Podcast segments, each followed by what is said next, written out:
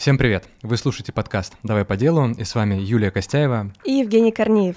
Здесь о предпринимательстве как о пути, а не только открытии собственного бизнеса. Говорим о том, как работать с проектами, людьми и самим собой. Сегодня у нас в гостях сооснователь сообщества диджитал-специалистов «Прости, что голосом» и менеджер по развитию бренда работодателя Realweb Катя Жукова. Всем привет! Привет, Катя! Привет, Женя! Привет-привет! Мы продолжаем сегодня запись в городе Петербурге. Да, обычно мы пишемся в Москве. Это для всех наших слушателей, для Кати рассказываю. Глеб, привет! Да, это мы передаем привет нашей студии в Москве, где обычно делаем записи. Вот, очень нам нравится в Питере записываться. Здесь очень крутые люди, и в том числе... Нет, ну это же прикольно, когда мы такие... Не гость к нам приезжает, а мы такие, ну мы сами к вам приедем. Если тогда... гора не идет к Магомеду... то Женя и Юля приехали в Питер. Вот в целом и сегодня у нас очаровательный гость, очень красивый и очень содержательный, поэтому, Жень, расскажи, что будем сегодня обсуждать. Так, сегодня хочется поговорить про корпоративную культуру, поговорить про тот самый оффер мечты, про компанию мечты, куда все стремятся, ее никто не видел, но все про нее мечтают уже начиная с третьего курса университета примерно. И сегодня хочется поговорить про то, как вообще быть конкурентоспособным, когда ты работодатель на рынке, то есть как делать свой проект интересным для твоих же сотрудников, чтобы к тебе хотели. И второе, если, например, ты решил пойти в найм, то как отличить компанию, в которую, возможно, тебе стоит идти, а в которую, например, red flag горит, говорит, все, не нужно, куда-то иди еще. Привет, Катя. Привет-привет, меня зовут Катя, очень рада быть вашим гостем и добро пожаловать в Петербург. Спасибо. Первый вопрос. Катя, что такое бренд работодателя, HR-бренд? Что это, из чего строится, как это едят? Давайте я начну сразу душнить, потому что многие говорят HR-бренд, на самом деле правильнее, как будто бы говорить employer-бренд, потому что все началось с западной культуры, с английского языка, и правильно employer-бренд. Это типа более содержательно, чем HR-бренд. Наконец-то я буду в этом разбираться. А то я все время, многие об этом сейчас говорят, как будто бы это важно, и мне даже на моей планерке с ребятами все такие, у нас, конечно, с вами HR-бренд вообще не прокачан. Я такая, да. Бренд работодателя, это такая штука, не будет сложных слов, как в учебниках. Это тот образ, который нам сразу приходит в голову, когда мы слышим название какой-либо компании. Например, компания X, и мы такие, там круто строить карьеру. А компания Y, ты такой, это жесть, туда я точно никогда не пойду. Вот, по сути, простыми словами, это и есть, образ, имидж компании. То есть, как есть у какого-либо продукта свой бренд, так это то же самое, только именно работодателя. А если разбирать это на состав, что в составе условно такого бренда? Прежде всего, в основе лежит эта корпоративная культура, которая сложилась в компании, и какая корпоративная культура будет, какие ценности в компании, какая миссия в компании, какие сотрудники, то это прям вообще база. База — это всегда люди, потому что все, что про HR-процессы, это всегда все зависит от людей. Никто больше в компании не думает о людях, как HR. Это наша работа, да. Поэтому... это прям такая база-база. А далее идут уже внешние коммуникации. То, что у нас происходит внутри в компании, то, что мы транслируем в мир, во внешней коммуникации, это есть как раз-таки employer-бренд. А его носители — это уже, куча всего на самом деле. Это сайт компании, карьерная страница компании, страничка на джоб-борде. Джоб-борд — это, типа HeadHunter и прочие такие сайты с вакансиями. Это социальные сети, блоги, ивенты, которые делает компания. Это все это employer-бренд. Все, что приходит в голову о компании, если резюмировать, все, что она делает и с каким вайбом она это делает, это как раз-таки есть тот самый бренд работодателя. И, наверное, еще инфраструктура. Например, я когда увидел, как в Яндексе выглядит эта столовая, перекус, что ты такой манго наколол, ананас наколол, пошел в баскетбол поиграл, и все, на созвончик. Это тоже на самом деле про бренд работодателя, все такие какие-то прикольные штуки, но это уже такие больше как плюшки получаются. Хотя, на самом деле, ты прав. Все, что в компании, все, что мы видим, все, что нас привлекает, все, что задевает наш взгляд, это все на самом деле бренд. Я еще тоже проговорю такую штуку. Допустим, мы откликаемся куда-то на вакансию, и как нам отвечает HR-менеджер, это тоже про бренд работодателя, потому что кто-то говорит, кто-то пишет, что спасибо, ваша заявка принята, вернемся, кто-то пишет душевнее, а кто-то вообще не отвечает. И тут как ты с брендом не работай, если коммуникация от HR-менеджеров, ее нету, или она такая на негативе немножечко, то есть это не круто. Да, то есть это такой фронт-офис, получается. Если смотреть на примере, есть клиент, и есть компания, есть фронт-офис, например, те, кто менеджер по продажам.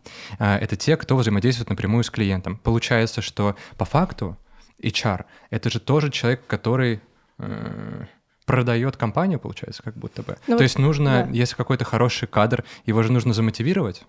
Конечно, конечно. Привлечь. На самом деле, вот у меня бэкграунд из маркетинга. Угу. Я работала, 6-7 лет в маркетинге, и потом перешла как раз-таки в HR. И, казалось бы, такой карьерный переход, но это не суперсложно, потому что HR-маркетинг — это очень, на самом деле, похоже. Везде есть воронка, везде есть вот это привлечение. Mm-hmm. И, по сути, это очень грубо, но можно сказать, что HR-менеджер в компании, да, это тоже своего рода такой продавец, маркетолог, который, да, это лицо компании, то, как HR-менеджер. Я называю HR-менеджер, просто в разной компании это по-другому. Mm-hmm. Точнее, наоборот, везде по-разному, потому что где-то HR-бизнес-партнер, где-то рекрутер, где-то... все зависит от структуры компании. Я говорю просто HR-менеджер, человек, который ведет коммуникацию с кандидатами. То, насколько он продает в хорошем смысле компанию, как он о ней рассказывает, как он сам вообще верит в свои слова, вообще многое будет зависеть. Mm-hmm. Многое будет от этого зависеть, а по-русски. Вот HR-менеджер, про которого ты говоришь, это человек, который больше работает вовне, или это человек, который в том числе работает о сотрудниках, которые уже внутри, о том, как они развиваются, повышают свою квалификацию, насколько им комфортно. Это тоже эта деятельность или это какой-то другой человек скорее? На самом деле по-разному, во всех компаниях, опять же, по-разному. Где-то есть, например, рекрутер, который работает только на найм новых сотрудников, и все. Где-то есть HR-бизнес-партнер, это человек, который работает и на найм, и внутри тоже. То есть вообще в HR очень много профессий. Часто многие такие, HR, что там, это командировку подписать. Нет, это вообще вот... Это отдельные административные дела, это вот кадровый процесс и прочее. На самом деле человек, который работает в HR, это отвечает он и за найм, и за развитие сотрудника внутри, и ведет его вообще за руку весь его путь вплоть до увольнения. И уже когда человек увольняется, он также проводит с ним, это называется экзит-интервью, и спрашивает у него, почему ты уволился, чего не так и прочее. Прикольно. Вот. Везде по-разному, да, в крупных компаниях часто есть и сорсеры, это те ребята, которые прям вот ищут людей, только ищут, и все, там рекрутеры, которые ведут найм, и HR, кто уже ведет человека в компании. Где-то есть там в небольших компаниях HR-дженералисты, которые вообще за все отвечают. Везде по-разному. Есть еще эти T&D менеджеры, Teach and Development, которые отвечают за развитие сотрудников конкретно. Вот это бизнес-тренеры, получается, да? Которые приходят. Да, у многих бэкграунд, кстати, да, бизнес-тренеров, это действительно очень на это похоже. Это те ребята, которые либо работают с партнерами, с внешними, чтобы они обучали сотрудников, либо сами тоже создают тренинги, обучают сотрудников. Например, у нас в компании ребята сами самостоятельно делают тренинги. Мы там, например, запускали марафон обратной связи и учились давать друг другу обратную связь. Это очень важно на самом деле и очень повлияло потом на дальнейшую коммуникацию в лучшую сторону. Вот, учат софт-скиллам, например. Так что да, это очень похоже на бизнес-тренеров. Причем интересно, что когда я разговариваю с представителями таких прогрессивных молодежных компаний, они говорят о том, что там все любят вот этих менеджеров T&D, которые приходят, обучают их новым каким-то клевым скиллам, но при этом, когда я общаюсь с людьми более возрастными, которые уже такой старой закалки, вот, и мы с ними про это говорим, они такие: бизнес-тренеры? Да мы их ненавидим. Они мешают нам работать. У вас просто бизнес-тренера нормального не было. Вот, это всем ответ. Вернемся к employee-бренду, про который мы сегодня будем много говорить, так как нас слушают в целом ребята, которые уже имеют свой проект, может быть, кто-то имеет свой крупный уже бизнес, и есть те, которые только начинают свой путь. Вот как думаете, на каком моменте вообще важно об этом задумываться? То есть актуально ли это малышам или только крупным брендам? Где вот эта граница, когда надо начинать об этом плотно задумываться? Очень хороший вопрос, очень его люблю. И когда-то я думала, что, employer бренд — это вообще история для всех, да, каждый должен это делать. А потом только со временем понимаю, на самом деле это очень много нужно ресурса, об этом всем, во-первых, подумать, наметить там цели, активности и тому прочее. И поэтому, если это небольшая компания, часто, например, это, человек 5-10 коллектив, и он органически собирается. Не нужно даже иногда вакансии размещать, это все сарафанным радио, там через знакомых закрывается. То тут на самом деле, не надо какие-то особые истории придумывать, это не обязательно, на самом деле, круто, но, скорее всего, у компании не будет на это времени абсолютно. Но при этом то, как компания общается со своими сотрудниками, как она ведет коммуникацию, как, даже как описывает свою вакансию, это тоже на самом деле employer-бренд. Поэтому мы как бы можем им не заниматься, но он все равно о нас... Он все равно есть. Он все равно сложится на самом деле. И знаете, это вот как employer-бренд, как и пиар. Можно с пиаром на самом деле не работать в компании. Но есть же... Какие-то базовые вещи? Нет, не то, что базовые вещи, немножко не то хочу сказать. Есть все равно какой-то образ, который есть в голове у целевой аудитории. И то есть, если компания не работает с этим системно, то системного этого образа его как бы не будет. Но при этом люди-то все равно что-то будут думать об этой компании. То, что, ага, вот такой-то продукт есть, вот у меня к нему такое отношение. Так и здесь тоже. Все равно, даже если компания не будет работать системно с своим employer-брендом, все равно во внешнем мире о ней будет складываться какое-то впечатление. Поэтому я бы порекомендовала всем начинающим бизнесам, стартапам все равно хоть чуть-чуть об этом думать и думать о том, делать свои коммуникации человечными и думать о людях, об их потребностях, как с ними лучше общаться. Ну, то есть это практически как внешность человека. Ты можешь особо этим не заниматься, не ходить там на маникюр, не ходить в парикмахерскую, но все равно какой-то образ о тебе складывается, когда тебя видят другие люди. И мне кажется, здесь то же самое с брендом твоей компании. Ты как бы еще можешь быть совсем крошечным, но при этом так хорошо общаться с людьми, так хорошо общаться с сотрудниками, что это формирует о тебе очень хорошее мнение в поле. Я вообще думаю о том, что... Я, наверное, был одним из тех предпринимателей, которые еще на этапе вообще стартапа, я такой, все, корпоративная культура, мы там прописывали ценности, вот это все, а потом я подумал и понял, что мы вообще продажами не занимаемся, мы продукт не делаем, мы сидим, и как бы у нас был клевый уровень осознанности в команде, у нас было 15 человек, мы все друг друга хорошо понимали, нам со всеми было клево тусить, но вот именно бизнесовых процессов видно, что они просели. И я тогда к такому выводу пришел.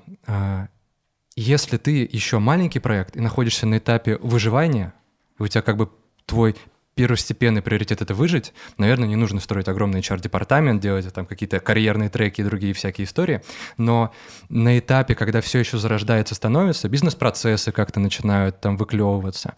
Прикольно было бы задуматься и в том числе о бренде работодателя и обо всей этой истории, для того, чтобы потом, когда вы вырастете, у тебя хотя бы сохранился в голове условный рефлекс.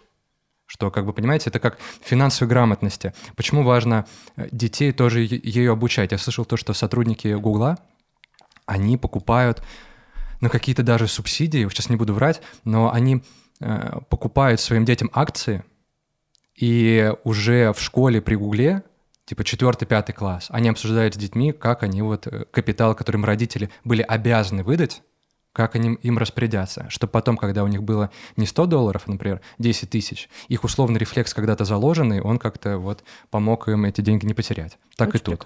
Очень прикольно. Мне еще интересен вопрос в целом. Вот мы сегодня уже чуть-чуть затронули такую формулировку, как корпоративная культура.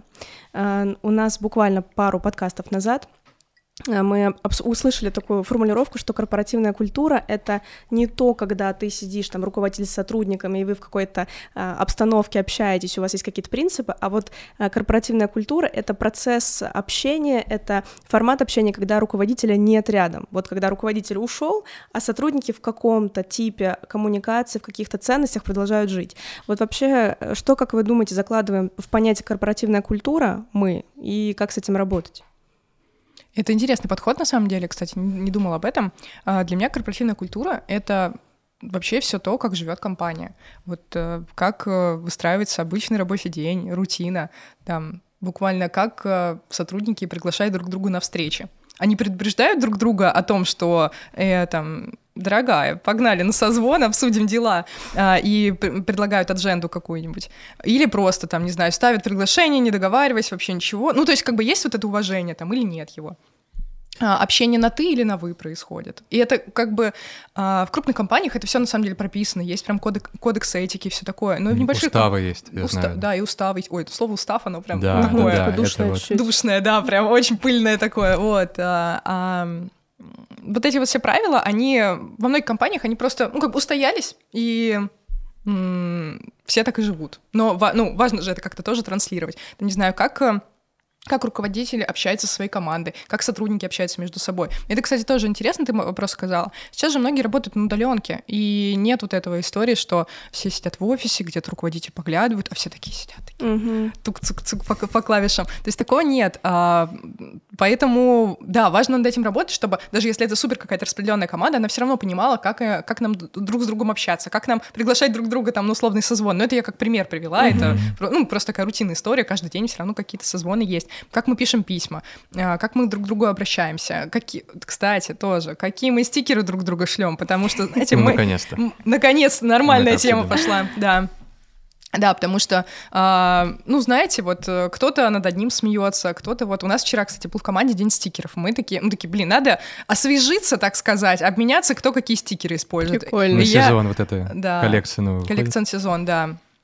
Да, я расчехлила все свои гифки с котиками, с попугаями. У вас какие любимые стикеры? Я очень люблю гифки, ну, в смысле стикеры, которые гифками, вот эти вот коты, которые, они, в принципе, передают весь спектр моих эмоций. Знаете, этот, где кот в наушниках? Такой? Да, конечно. Мои любимые стикеры — это тоже гифки, но там обезьяны. Вы видели этот стикер-бак с обезьянами? Ой, который вот этот вот, мне нравится обезьяна, которая рулит вот так вот. Я такая, это я еду чисто. Это вообще идеальный стикер-бак. Ну, у нас вообще в команде, и просто это тоже в тему стикеров получается, во всех чатах, которые у нас есть чат первой там команды, самой узкой, чуть дальше у нас во всех командах, знаете, в Телеграме есть топики. У нас есть топик задачи, есть топик план встреч, есть общие сборы. У нас во всех чатах есть топик, который называется кринжи и мемы. И если посмотреть, вот, ну, я очень смеялась в последний раз, у нас в топике задачи 600 сообщений, а в топике кринжи и мемы 3700. И как бы сразу понятно, на чем строится наш корпоративный культура, мы смеемся над одним и тем же, нам прикольно с этого. И вот эти все кринжовые ситуации, которые на самом деле другую какую-то команду могли потрясти. Ну, там, у нас слетела площадка за день до крупного мероприятия, там, на 300 человек. Ну, можно было вообще все, руки на себя наложить. Но мы сидим и смеемся, клепаем мемы про этот прикол. Но это, вот, мне кажется, очень важная часть корпоративной культуры, по крайней мере, моей команды. 100%. И, кстати, факапы как раз-таки такие, они супер объединяют. И, как говорится, есть что вспомнить, и так и проверяются ценности команды. Потому что, знаете, очень хочу поговорить про ценности, потому что я, когда не работала в HR, я думала, что вот эти вот все ценности, миссия на карьерном сайте, это типа, ну, написали, все, забыли. Просто есть, да. Но на самом деле это очень крутая, классная штука, если компания к этому подошла осознанно, а не просто написала. Потому что в обычные дни, но мы не думаем о ценностях, о миссии, когда там с утра просыпаешься и такой, боже мой, с какой я миссии сегодня буду делать работу? Ну, вряд ли ты с утра проснулся и думаешь об этом. А какие ценности в этой адженде? Да, какие ценности в этой адженде? Куда я приглашаю моего коллегу? Но вот ты как раз-таки в такие сложные моменты, в кризисные, ты такой вспоминаешь, а зачем я вообще это делаю? И начинает вот эта вот вся философия подтягиваться, такой, боже, так вот почему я это все выбрал, вот что нас с коллегами объединяет. Да, мы сегодня, дней без кринжа 0, да, мы сегодня профокапились, но ведь мы работаем вместе, потому что у нас есть что-то общее, вот поэтому эти штуки очень важные.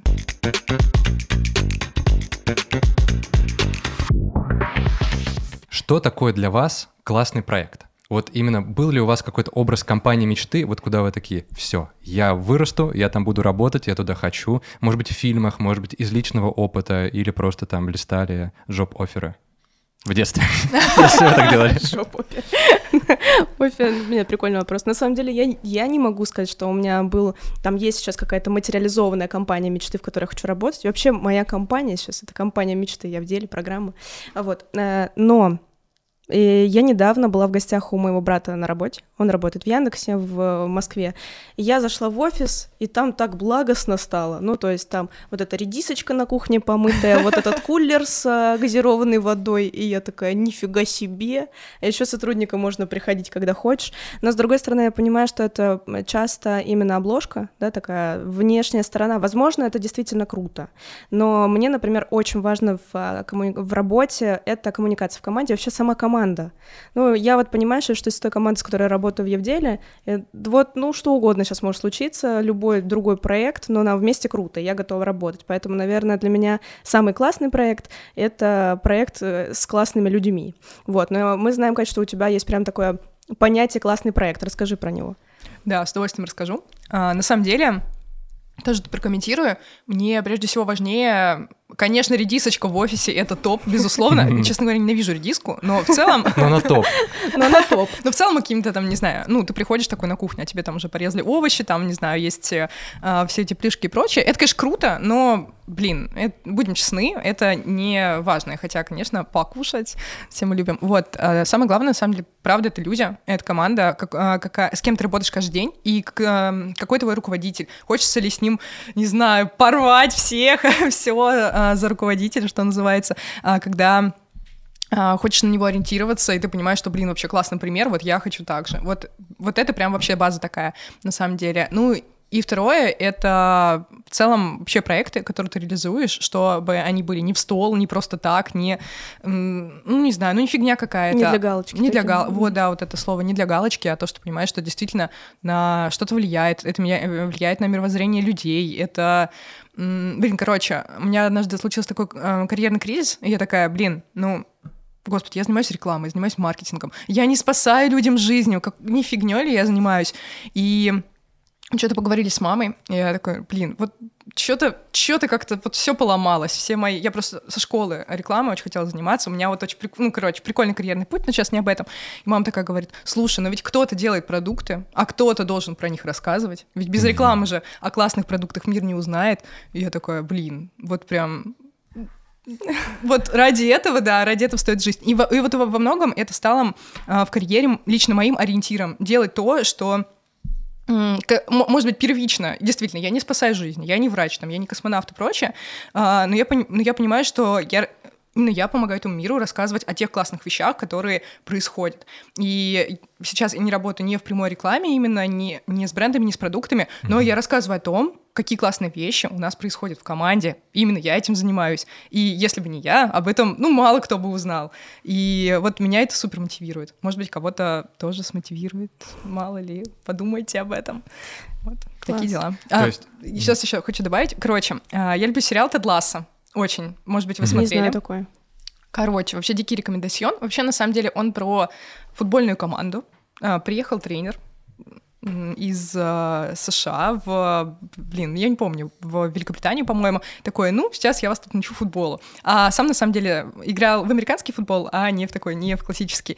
И, в общем, его команда сначала восприняла такой, чел, чего тут, чему ты нас будешь учить? Кажется, что сериал на самом деле про футбол, а я, честно говоря, не люблю футбол, он больше про корпоративную культуру. Футбол и редиску, мы запомнили. Футбол и редиску, да. Да, сериал как раз-таки про корпоративную культуру. Как выстраиваются отношения между руководителем и командой, как приходят новички, как происходит анбординг, как происходит отбор игроков в команду, а это очень похоже на то, как происходит отбор сотрудников в компанию. Поэтому посмотрите, пожалуйста, «Тед Лассо», я прям вообще дикий, всем рекомендацион, и это тоже, на самом деле, включит, может быть, какие-то воспоминания, потому что там как раз-таки показана команда, в которой хотелось бы работать, потому что там ребята очень друг с другом себя классно взаимодействуют и, естественно, переплетаются их жизни, не только там на работе, но и тоже в личной жизни. То есть это... Классная команда — это с которой хочется проводить время не только на работе. Вот. О, класс. Мы всегда говорим своим наставникам, когда их обучаем. У нас в программе «Я в деле» есть система наставничества, когда ребята прошли сами сезон, сделали проект, потом они могут стать наставниками для новой команды. Это не значит, что они должны их чему-то прям обучить бизнесу. Это понятно, что скорее нереальная история, но они помогают справляться с трудностями, там, поддерживать команду и так далее.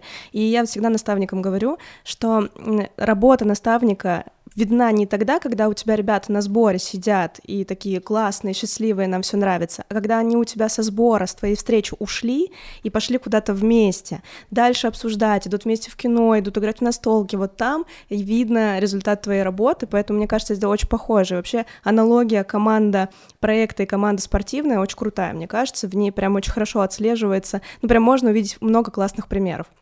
Я хочу у тебя спросить еще про твою команду, твой проект мечты, оффер мечты. У меня не было оффера мечты и какой-то мечты о каком-то оффере.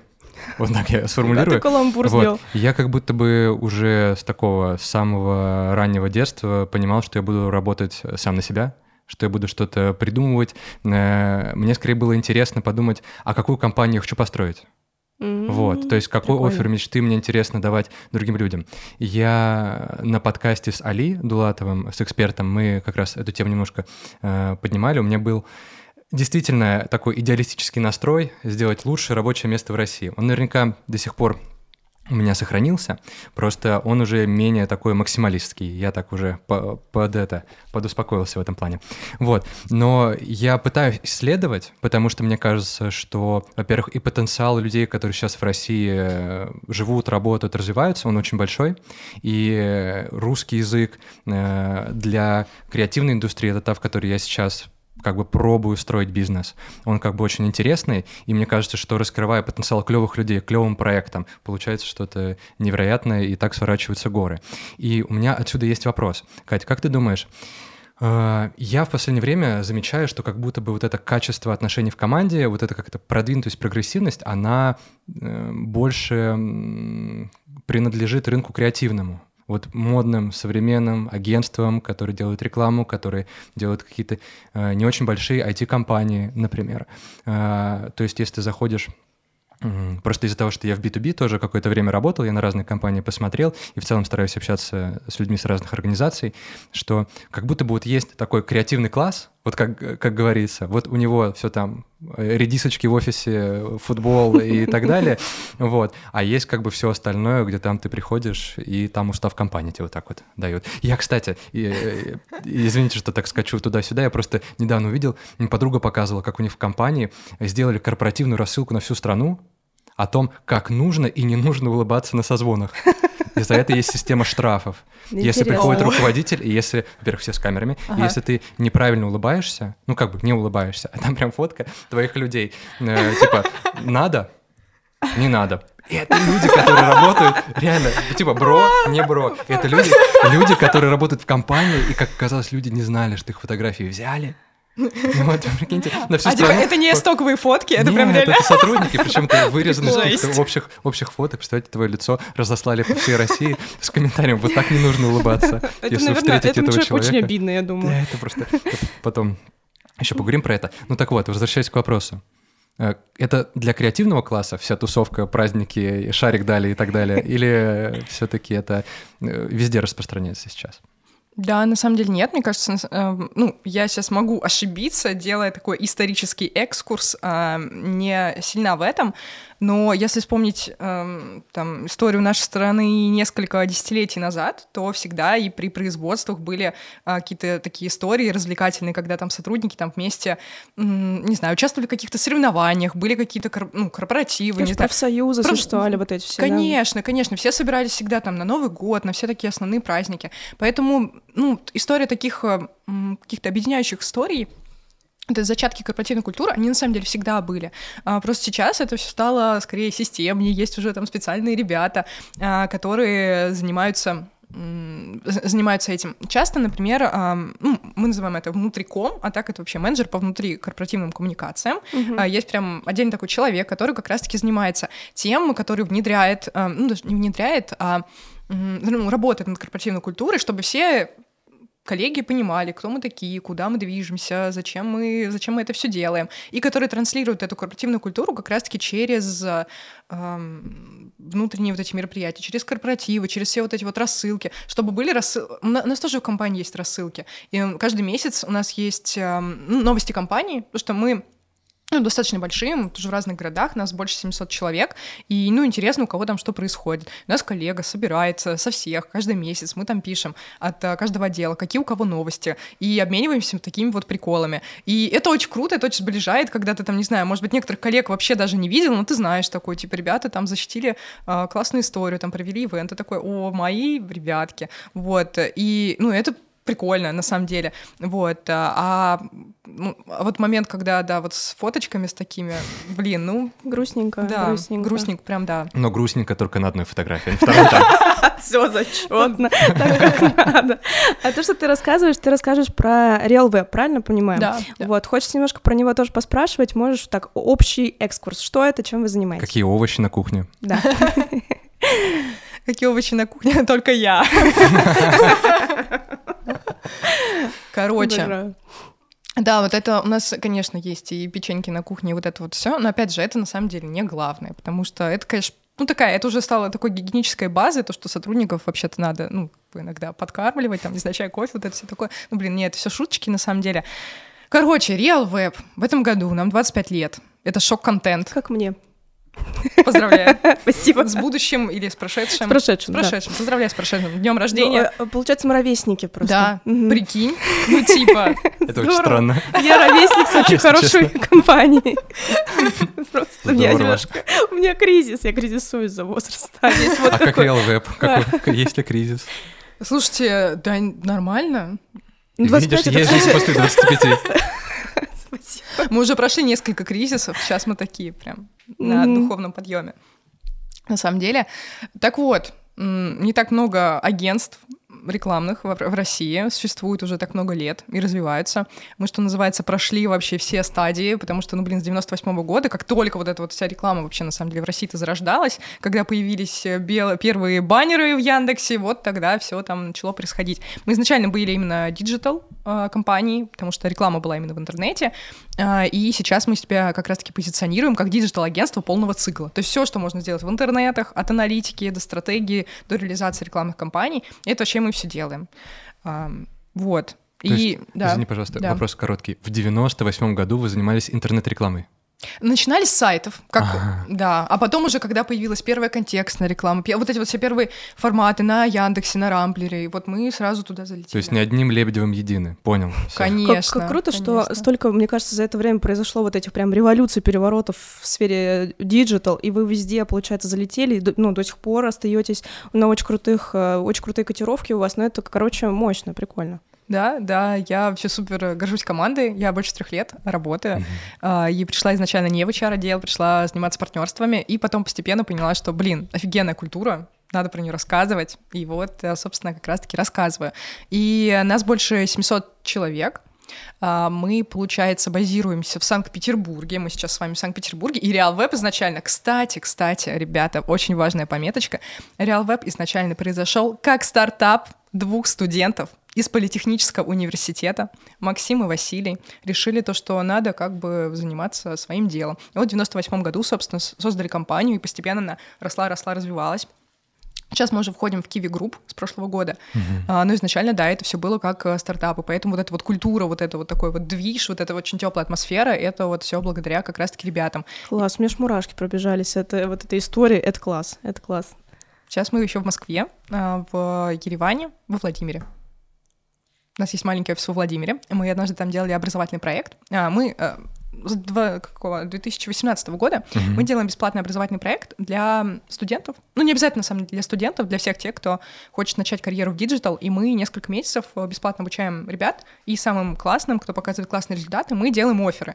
И мы обычно это делали все в Санкт-Петербурге, а потом такие, давайте попробуем во Владимире, попробовали и прям собрали команду, и вот у нас и небольшая команда. Сейчас до сих пор? Да. У нас тоже есть ребята во Владимире, если вы нас смотрите, то знаете, да, можно найтись. То есть, получается, Realweb, мы про него поняли, а твоя роль сейчас там какая, вот если коротко еще раз? Как раз-таки занимаюсь всеми внешними коммуникациями для реализации бренда работодателя, для создания этого образа. Все то, что происходит внутри, я это выношу как раз-таки наружу, чтобы была у нашей аудитории прекрасная и правильная картинка про нас. Объясню, почему это важно, потому что, как вы уже сами удивились, то, что компании 25 лет, и может складываться немножко неверный образ, то, что, 25 лет на рынке... такие они уже зашоренные, они такие, компы у них стоят, такие... А какой же там устав? Да. А на самом деле это не так. Мы все разные, у нас есть взрослые сотрудники, молодые сотрудники, но мы очень движовые, и как раз я это... помогаю это транслировать. Не только я, у нас команда, у нас есть отдел HR, у нас есть отдел маркетинга, и мы все работаем как раз-таки над внешними коммуникациями, чтобы снаружи тоже складывалось такое правильное представление о нас, поэтому мы запускаем ивенты, митапы, мы выступаем на конференциях, чтобы как раз-таки об этом тоже рассказывать. Мы это все очень любим. И внутри, естественно, у нас коллеги тоже работают, чтобы...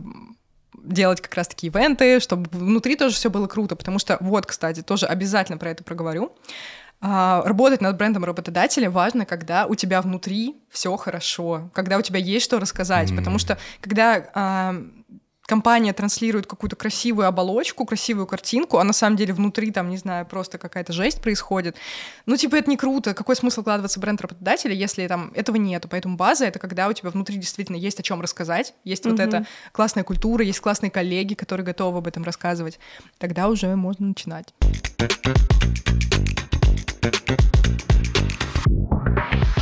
Ты много говоришь о том, какая классная команда, про день стикеров, это все. Расскажи, на чем строятся ваши отношения в команде? То есть есть ли какие-то принципы в вашей внутренней корпоративной культуре? Такие, приоткроем чуть завесу тайны, как там у вас на самом деле? Какие-то есть правила или это...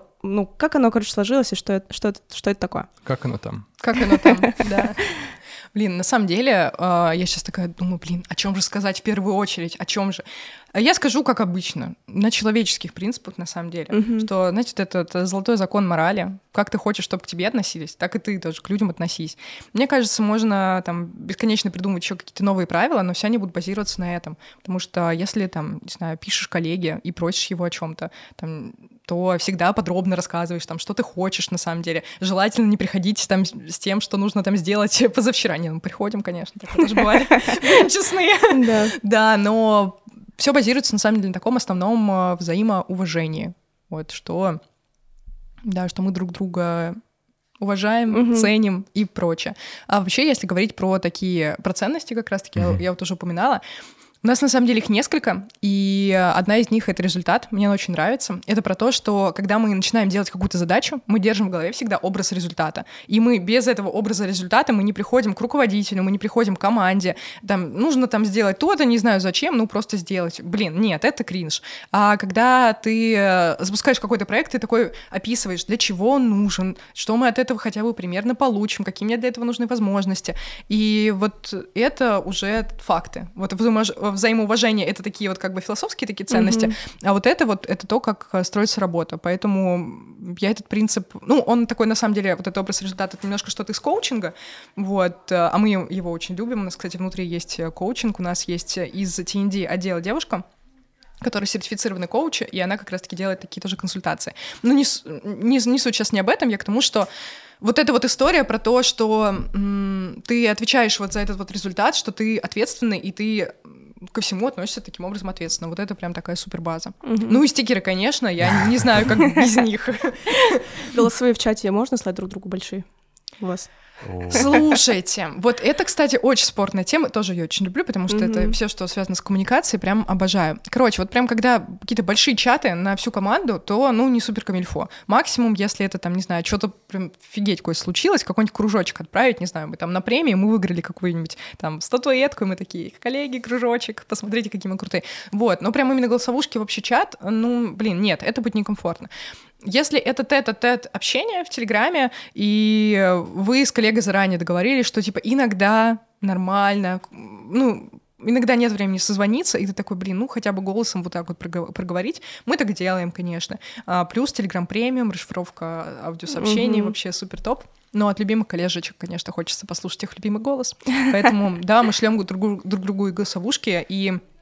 кружочки, но это если не касается каких-то суперсерьезных договоренностей, потому что, конечно, если там, не знаю, смета, ну, типа... Смета в голосовом. Смета в голосовом, да. Я вообще считаю, что нужно вводить какую-то уголовную статью за ТЗ в голосовом. Вот. Ну, это да. Говорят, нужно сделать вот это, и ты такой, что там сделать?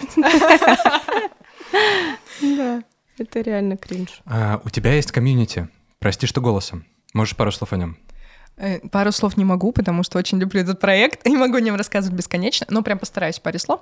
В прошлом году мы с коллегами, с девчонками из пиар-отдела такие, блин, надо что-то делать, что-то прикольное. Все устали от пандемии, от этих онлайнов, вебинаров и прочее. Такие, надо сделать ивент в офисе, чтобы собрать ребят, чтобы нас показать, себя показать, поговорить про диджитал.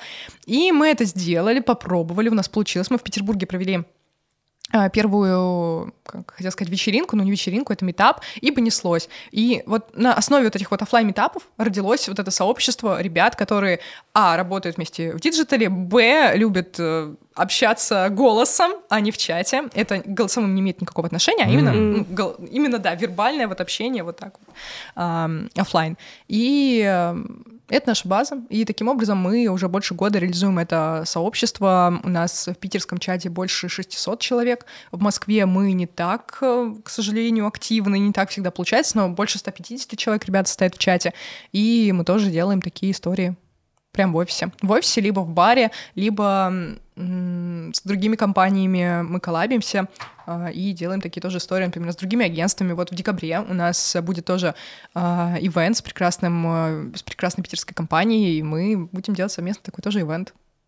Крутяк. А для кого это актуально? Про каких профессий, вот если так перечислить? Все профессии, которые относятся к диджитал-маркетингу, на самом деле. То есть это и аналитики, и те, кто контекстную рекламу запускает, и стратегии, и аккаунты, короче, вообще все-все-все. На самом деле у нас есть ребята из IT-специальностей тоже, Поэтому, ну, их меньше, на самом деле, но тоже приходит, им интересно, потому что мы темы такие заявляем. Короче, эти метапы, они, когда есть два выступления, небольших, там, на полчасика, такие прикольные лекции, которые несложно послушать после 19:00. Ребята рассказывают все, что рядом с диджитал-маркетингом, но немножко поглубже. То есть мы, например, психологии там можем коснуться, там, про софт-скиллы, например, поговорить.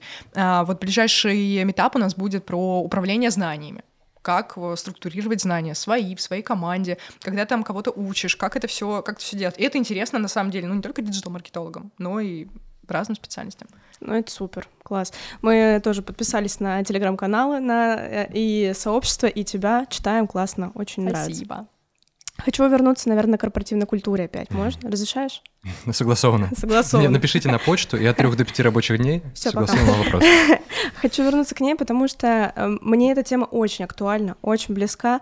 Мы работаем с молодыми очень ребятами, и мне кажется, что вот у современного вот этого поколения 20, наверное, 25. То есть ты еще влезаешь в него? Ну, я на верхней планке. Вот, особенно актуальна история с корпоративной культурой, то есть как с тобой общаются, какие есть там ваши традиции, ритуалы и так далее. И в своей команде очень много времени тоже этому уделяю. Не всегда это, конечно, срабатывает идеально, но я тоже учусь. Интересно послушать ваше мнение, как считаете, как это строится вообще, то есть как корпоративная культура, это то, что придумал кто-то один, потом пришел и такой, теперь мы через вот эти инструменты будем это вводить, через какие-то мероприятия, например. Либо это то, что вы собираетесь, придумываете вместе, либо это и так, вот как считаете? На самом деле это очень сложно внедрять, оно все равно как-то сначала само вот так вот складывается от того, как основатели компании, как руководители компании, как они общаются, это постепенно вот так вот нарабатывается. Можно, конечно, определять какие-то фокусы, но все равно это такой процесс, который формируется вот буквально вообще каждый день. И тут важно быть, на мой взгляд, искренним. Потому что, да, есть такие тоже ситуации. Мы недавно делали метап на эту тему, как с молодым поколением, которое вот прям только-только, там, не знаю, в университете, как общаться, когда руководитель, например, постарше, и уже немножко не на одной волне, уже разный сленг, разные стикеры, ну, вы понимаете. Да. Да, и... У кого-то стикер, у кого-то открытки. Да. Кстати, очень классная. Да, это пост-ирония. Это... Да. Вот это я, кстати, с утра в WhatsApp с днём дня. Я по утрам своей команде отправляю каждый день открытку. Доброе утро, коллеги. Вот это где кофе дымится, знаете, вот эти гифки. А как они тебе отвечают? Ну, Юлечка, насмешила. Заряд на весь день. Сейчас они начали уже тоже в ответ скидывать. То есть это у нас утренний ритуал. Мы скидываем в чат кринжи и мемы. Доброе утро, коллеги. Ну, это угар же. Рекурсия. Да. И тут важно не молодиться. Ну, вот это, вот, знаете, слово. Ну, я не знаю, как вот его еще изменить. Не пытаться показаться тем, кем ты не являешься, опять же. Да. Можно, на самом деле, кстати, вот если есть какие-то сложности в коммуникации, вот выделить время, прям такой вот, не знаю, часок с коллегами, и вот честно поговорить о том, что кого вообще интересует, у кого какие интересы вообще после работы. И вот на этом, на самом деле... строится, потому что, на самом деле, общего у людей может быть намного больше. Там неважно, какая там разница в возрасте, все могут смотреть одни и те же сериалы, не знаю, хихикать над одними и тем же видюшками в Ютубе и прочее. И хочу еще тоже проговорить, всегда помогает вот такой ресерч. Понаблюдать, а чем ребята вообще живут, вот так вот тоже поговорить. И все такие штуки, на самом деле, голосом как раз-таки решаются. Вот, и так уже можно вывести ребят, не знаю, в бар, в кофейню, там куда, устроить какой-то выходной бранч. И оно само... Вот, поверьте, оно само собой, вы найдете, поймете правильный подход к команде. Короче, неформалка решает. Неформалка вообще, супер. Неформалка. Что-то из 2007-го. Вообще-то нефоры. Да. Я, кстати, считаю, что корпоративную культуру невозможно насадить кому-то. То есть как бы убедить... кого-то делать вот так, то есть это длительный процесс, мне кажется, он не совсем такой, не совсем органический. Мне кажется, то, что, во-первых, если ты руководитель, и ты хочешь что-то поменять в корпоративной культуре, это, безусловно, разговор всегда. И вовлечение людей в процесс выбора ценностей, в процесс видения общего будущего, потому что, когда люди причастны к нему, они ощущают, что окей, это же я сам выбор сделал, это как бы не большой папа пришел, сказал. Мы делаем вот так, улыбаемся вот так, не улыбаемся не вот так, вот. И ты как бы два действия. Это вовлечение сотрудников, первое. Второе — это личный пример. То есть если... Вот я из карате всегда привожу пример. Мы вели какое-то количество тренировок даже, мы там увлекались карате, вот, и... если ты говоришь, но сам не делаешь, люди это не продолжают. Люди такого не делают. Если ты сам говоришь, ставьте ноги шире, а сам вот так стоишь, то как бы люди тоже будут так стоять, потому что повторяется и множится то, что сделано, не то, что сказано. Угу. Вот, поэтому первое — это личный пример, второе — это вовлечение людей в активный процесс выбора той самой корпоративной культуры вместе.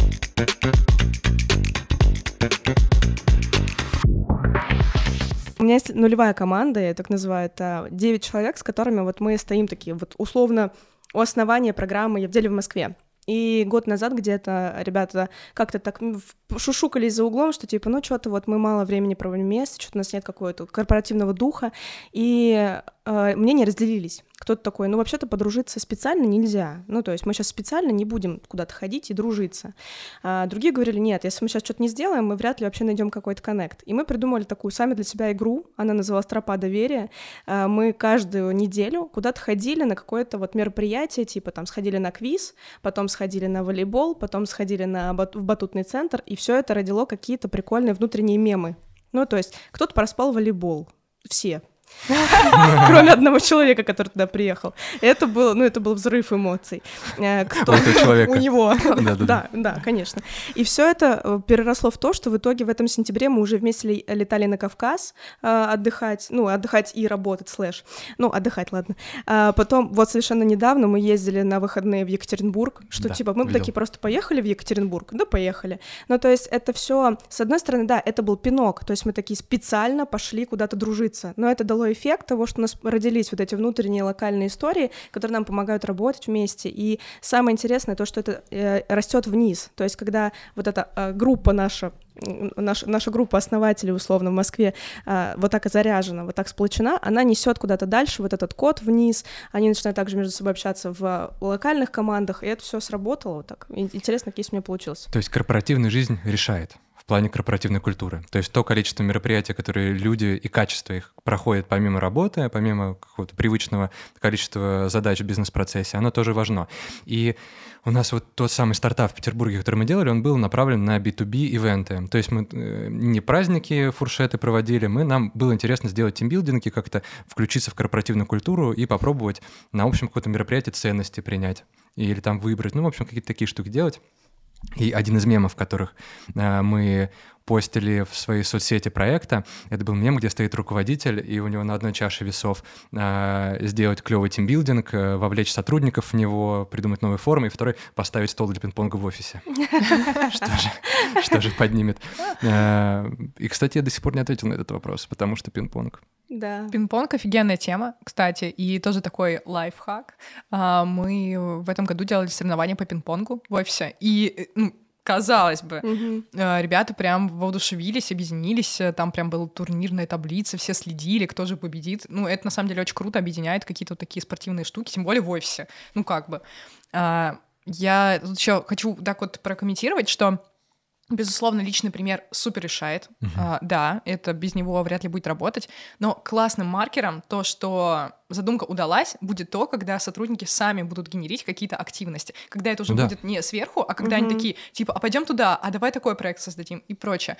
Как я уже говорила, что у нас есть ребята, кто занимается такими внутренними активностями, ну, это их работа. Они делают классные штуки, но, да, это их задача рабочая. Но когда сами сотрудники начинают что-то генерить, например, проводят какую-то вечеринку, у нас девчонки сами придумали и реализуют книжный клуб. Конечно, мы их поддерживаем, там, анонсами, там, прочее, но они сами это придумали, и вот это просто, я считаю, вообще офигенно, как раз-таки такая история.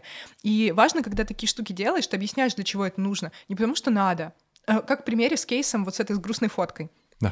То есть как можно было бы сделать лучше? На самом деле я очень понимаю эту проблему, когда действительно команда распределенная, очень много созвонов, и люди не включают камеру.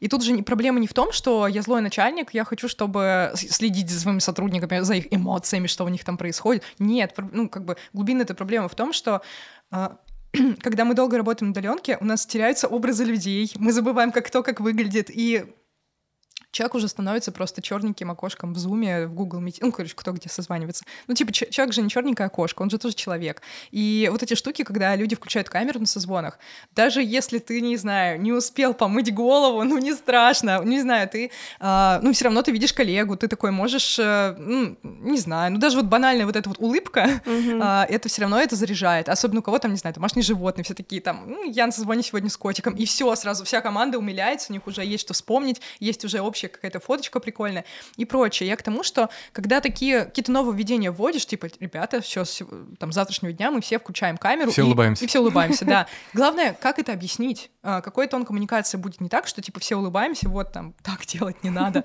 Вот, а объяснить, для чего это, и сказать это по-честному, по-человечески, что, типа, блин, ребят, кажется, мы кто-то друг друга даже не видел никогда, потому что ты работаешь в Екатеринбурге, а я работаю во Владивостоке, и мы, может быть, вообще никогда не увидимся, но мы работаем в одной компании, у нас общие ценности и цели, и общая команда.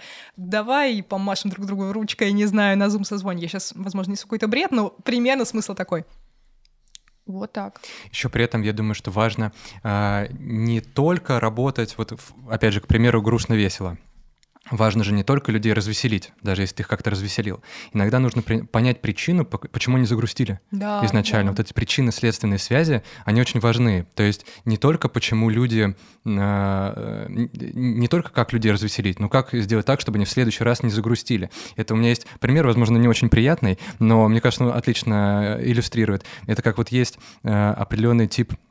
мужчин в общественном транспорте, которые не пользуются дезодорантом, но льют на себя огромное количество одеколона. То есть как бы ты можешь что-то сделать, чтобы ты как бы пах лучше, но можно просто, например, мыться. Вот. Тоже мне кажется, что это важно отметить, потому что за клёвой, интересной корпоративной жизнью, за футболом, за волейболом, за всякими историями, если, например, какие-то глубинные вещи в работе сотрудников болят, то уже никакие работы со следствиями, они не помогут вырулить.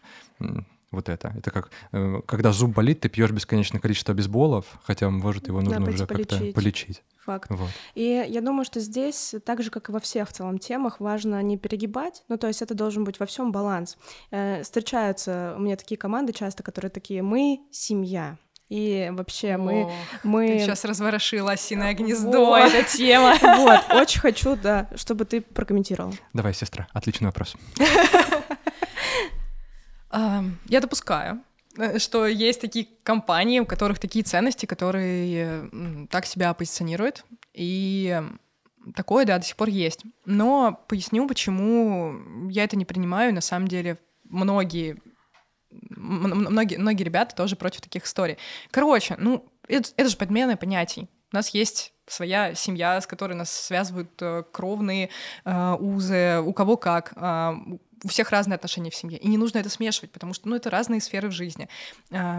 Можно разные аналогии придумывать. Спортивная команда, как мы уже сегодня проговорили. У тебя, кстати, в Телеграме даже на эту тему есть текст, поэтому подписывайтесь, читайте. Это очень интересный текст, кстати. Мы прикрепим же ссылочку, да? Ну, конечно. Вот. В описании. Спасибо. Я там рассуждаю, да, о спортивной команде, потому что Netflix когда-то такую аналогию классную придумал, что это что классный рабочий коллектив — это как будто профессиональная спортивная команда.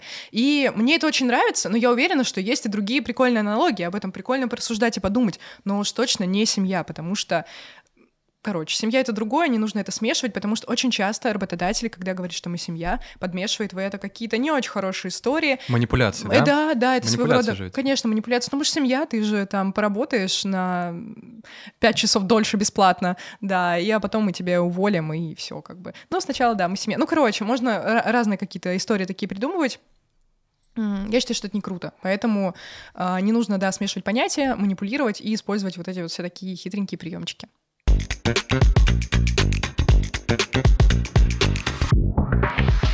Мы подбираемся постепенно к завершению нашего разговора, и у нас в конце есть несколько вопросов, которые нам интересно задавать каждому спикеру, и один из них — вот ты, Кать, ты лично сейчас к чему стремишься, к чему идешь? Вот у тебя, может быть, какие-то ближайшие цели есть, или, может быть, просто качественный какой-то результат, вот, который вот тебе важно достигать?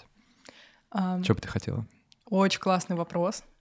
На самом деле... Я как раз-таки веду телеграм-канал, и он, и все мои выступления, и, в общем, вся та коммуникация, которую я несу в мир от себя самой, я очень хочу Как раз-таки рушить стереотипы о том, что работа — это всегда какое-то уныние. Я хочу доносить людям о том, что работа может быть классной, на работе может быть классно. Важно понимать свои цели, чего ты сам хочешь от жизни, понимать свои ценности и вот по этим ценностям подбирать свою будущую команду.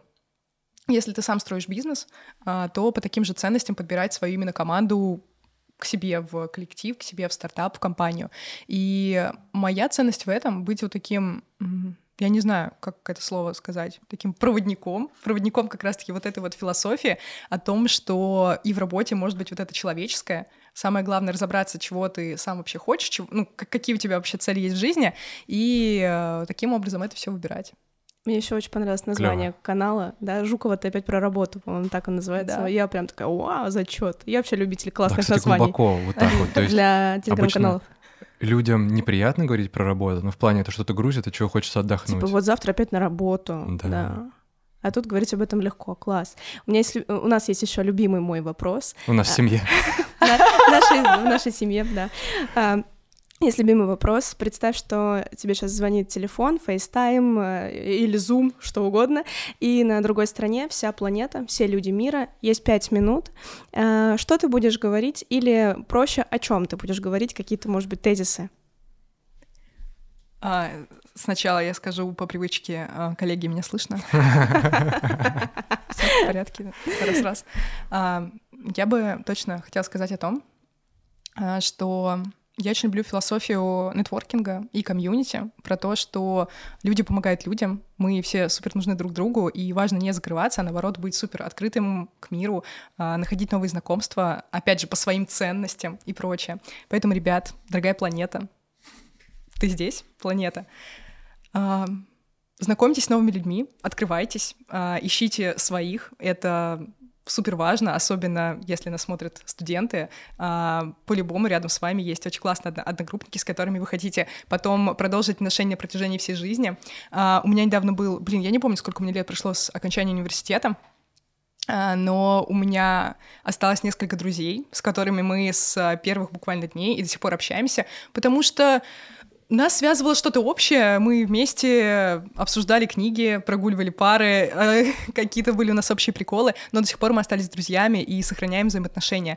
И думайте тоже об этом, что всегда есть рядом какие-то прикольные ребята, с которыми вы можете продолжать в дальнейшем взаимоотношения и помогать друг другу всю жизнь.